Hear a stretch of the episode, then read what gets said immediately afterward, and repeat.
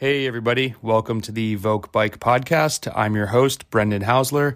If you are new to the podcast, welcome. These short 8 to 15 minute podcasts cover a wide range of topics to help you get faster. Whether you're looking to win a national championship, finish Leadville, crush Tulsa Tough, get on a Gravel Worlds podium, or simply drop your friends. If we've never met, I'm the co founder and president of Evoke Bike. I've been coaching athletes since 2010 and I've trained with power for over 150,000 miles.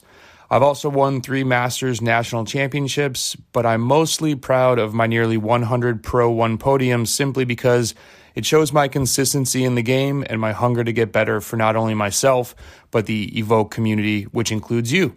If you enjoy these podcasts, please leave us a review on Apple or follow and download the episodes from Spotify. And if you want to take your support to the next level, please click the support link at the bottom of this podcast, where your donation will help us pay for everything that helps to keep this free podcast going.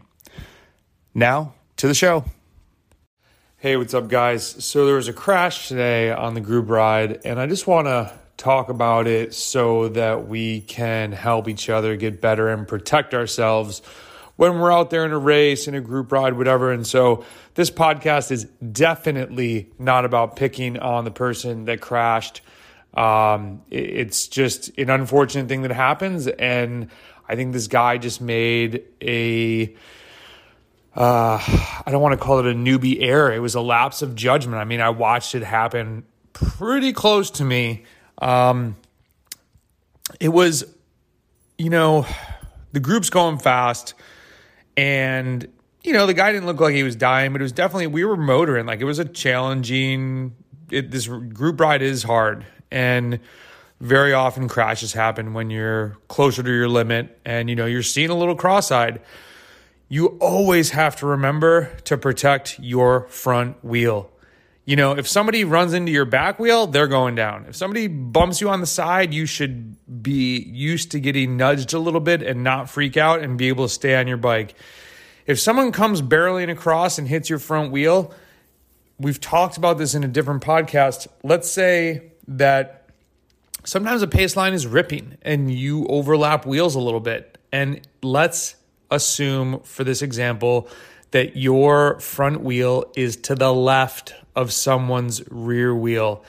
And let's say this rider is moving to the left, so basically moving into your front wheel.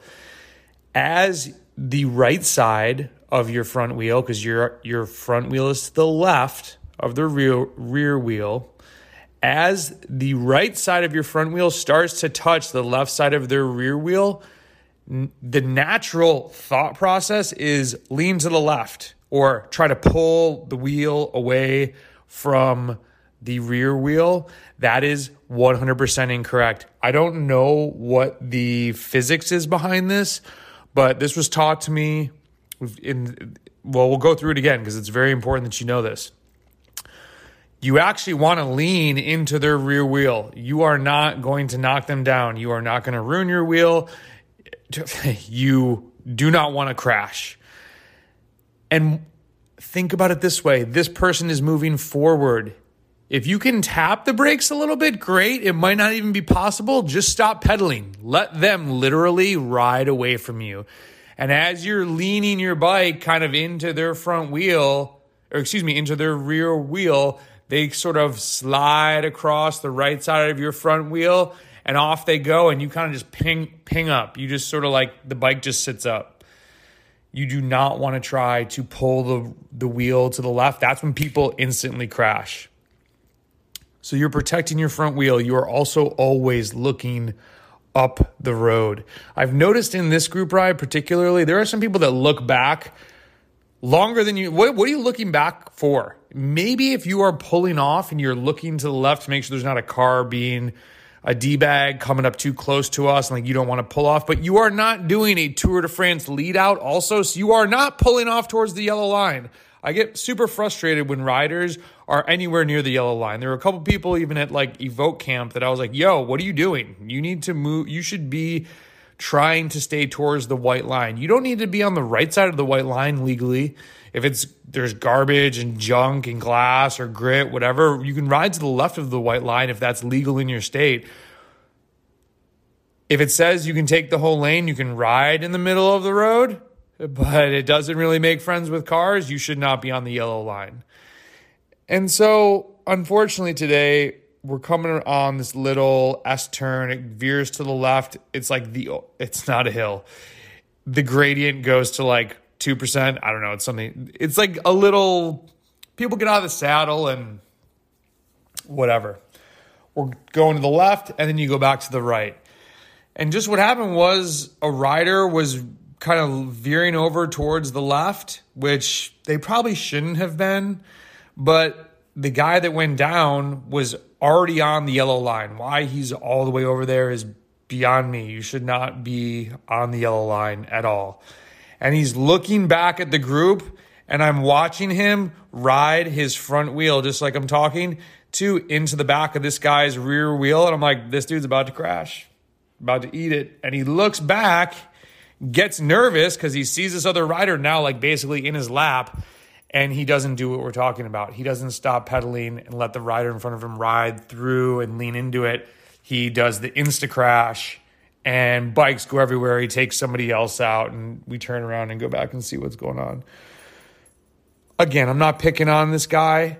Uh, it's just some errors. And we need to talk about this so someone else doesn't hurt themselves. We're on a pretty busy road. You don't want to go down and go flying into the other lane and get killed. Like road cycling is super dangerous. We are we are going 30 plus on little tires. Need to be super cautious. And while we're talking about this, I really disagree when you are in a group and let's say there's one car at a light or maybe two cars at the light, do you need to come flying up the right hand side of the cars if they are waiting to go? Why don't we just wait behind two cars? Now, if there's a massive row of 10 cars and we're not going to get through the light, I get it. But there's like, there's times to make that call and there's other times where I think we should just wait behind the cars because guess what? Cars go faster than bicycles. So they most likely just came around us. Why are we going to go in front of them to now make them go around us again?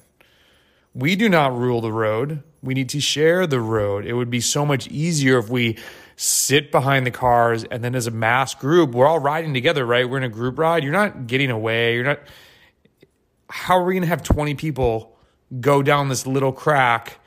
to now have the light turn green and now the car's got to go by us again. Like, and this actually, the other thing is then if there's a car there when a big group is coming, when a couple people go down the right, now guys are deciding to go on the left side of the cars. What the hell are you doing going on the left side? Get off the yellow line.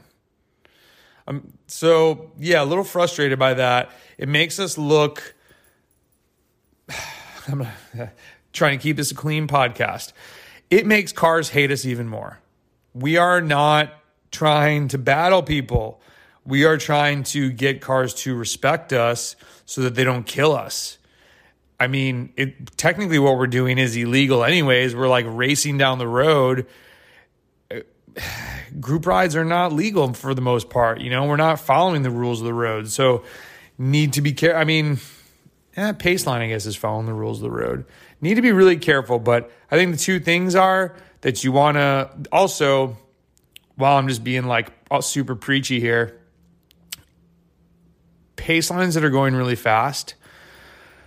One of the tricky things is is when do you slide back in, and meaning you take your pull, you pull off. The next guy might pull kind of long that sort of leaves you dangling, just like floating backwards you want to still pedal. There was one rider that was would pull off and then not pedal, and so the group comes catapulting past them, and then they're like sprinting after the group each time.